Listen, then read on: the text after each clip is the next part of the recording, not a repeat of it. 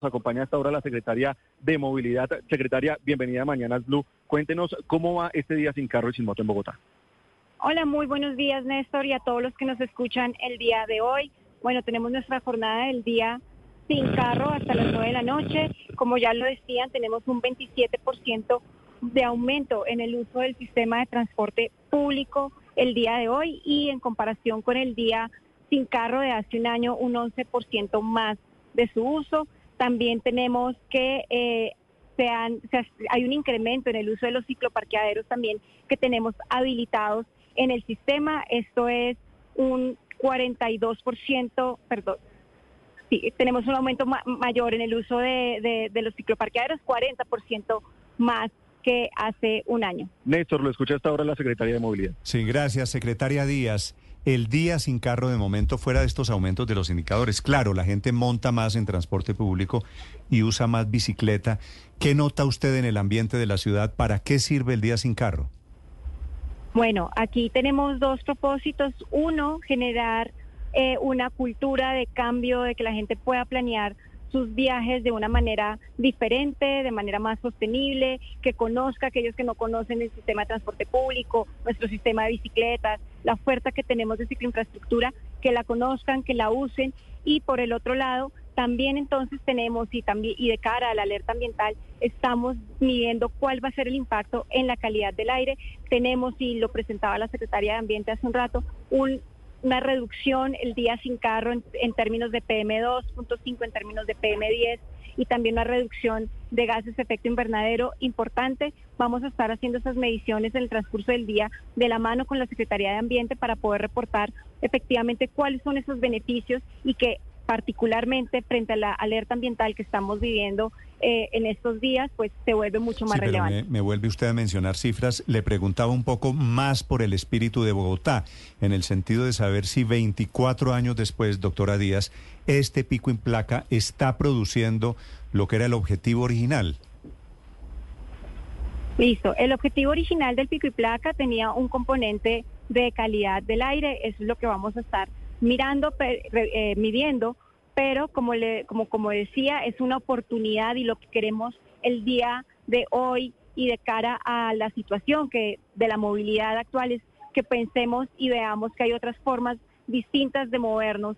De, podemos, tenemos opciones para la bici, para el transporte público y para caminar, entonces de que planeemos mejor nuestros viajes, de que veamos esto como una oportunidad para conocer la oferta que tiene la ciudad.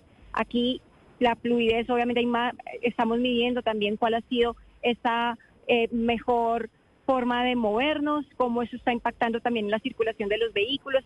Tenemos, si bien, un aumento en la velocidad, final, la, idea igual es que se mantenga y se sigan respetando con aquellos vehículos que pueden salir, que se siga respetando los límites de velocidad, que haya un buen comportamiento en las vías y que hoy sea el día en que podamos eh, dar ejemplo como ciudadanía, como distrito con la forma, con la oferta que estamos dando, que podemos movernos de una manera sostenible en la ciudad.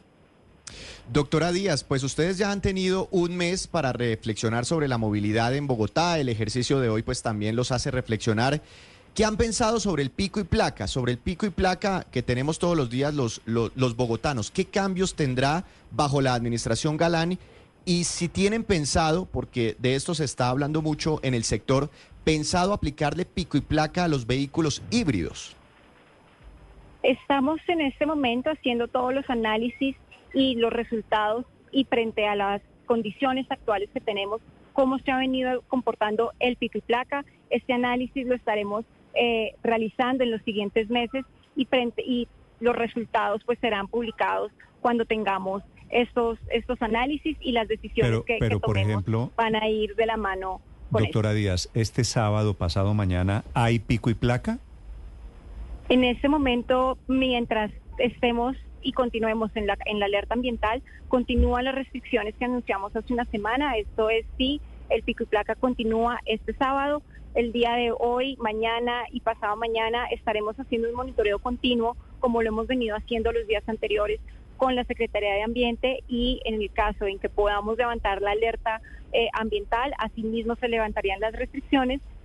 De lo contrario, pues se mantendrían. ¿Cómo, en este momento eh, se mantienen y el pronóstico es Sí, como, como llovió ayer, como ha bajado un poquito la temperatura, como hoy hay días sin carro, como se apagaron los incendios, como se fue el, el humo un poquito, ¿es posible que esa restricción de pico y placa el sábado sea más temporal que antes?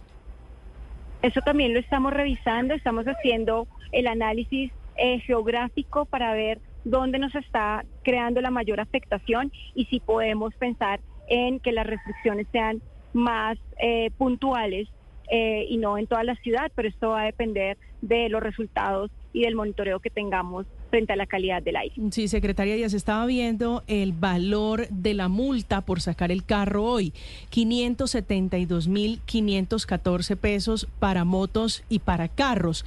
¿Qué tantos despistados o vivos han descubierto hoy, doctora Díaz?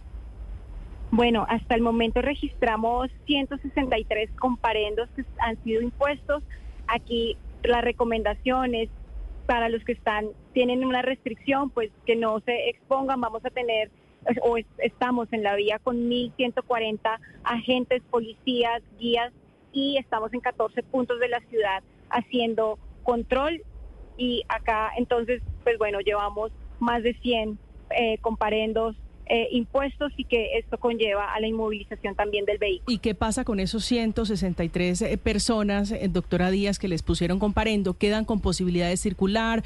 ¿Les quitan el vehículo? ¿Qué más les pasa? Tiene, tiene inmovilización el vehículo, entonces, y se continúa el proceso pues de, de, sanción. Secretaria, le, beneficios ambientales. Paola, le sacan el comparendo, le sacan el parte y le inmovilizan el carro.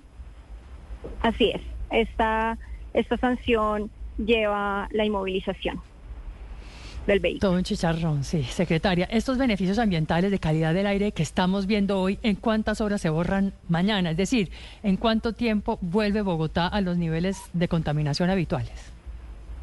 Bueno, se estima más o menos en PM10 y en PM2.5 una reducción del 36% y del 56%. Eh, frente a un día normal. Entonces, sí, el día de mañana, pues volvemos a los a los niveles normales de la ciudad. Sin embargo, pues vamos a ver cuál es el impacto que tenemos hoy frente a la alerta y bueno, mañana seguiremos el monitoreo para ver cómo cómo avanzamos. Estamos todavía comenzando la jornada y seguramente los indicadores, las cifras van a mejorar. Doctora Díaz, gracias por acompañarnos esta mañana. Gracias por estos minutos. A ustedes muchas gracias. Buen día y disfruten del día de no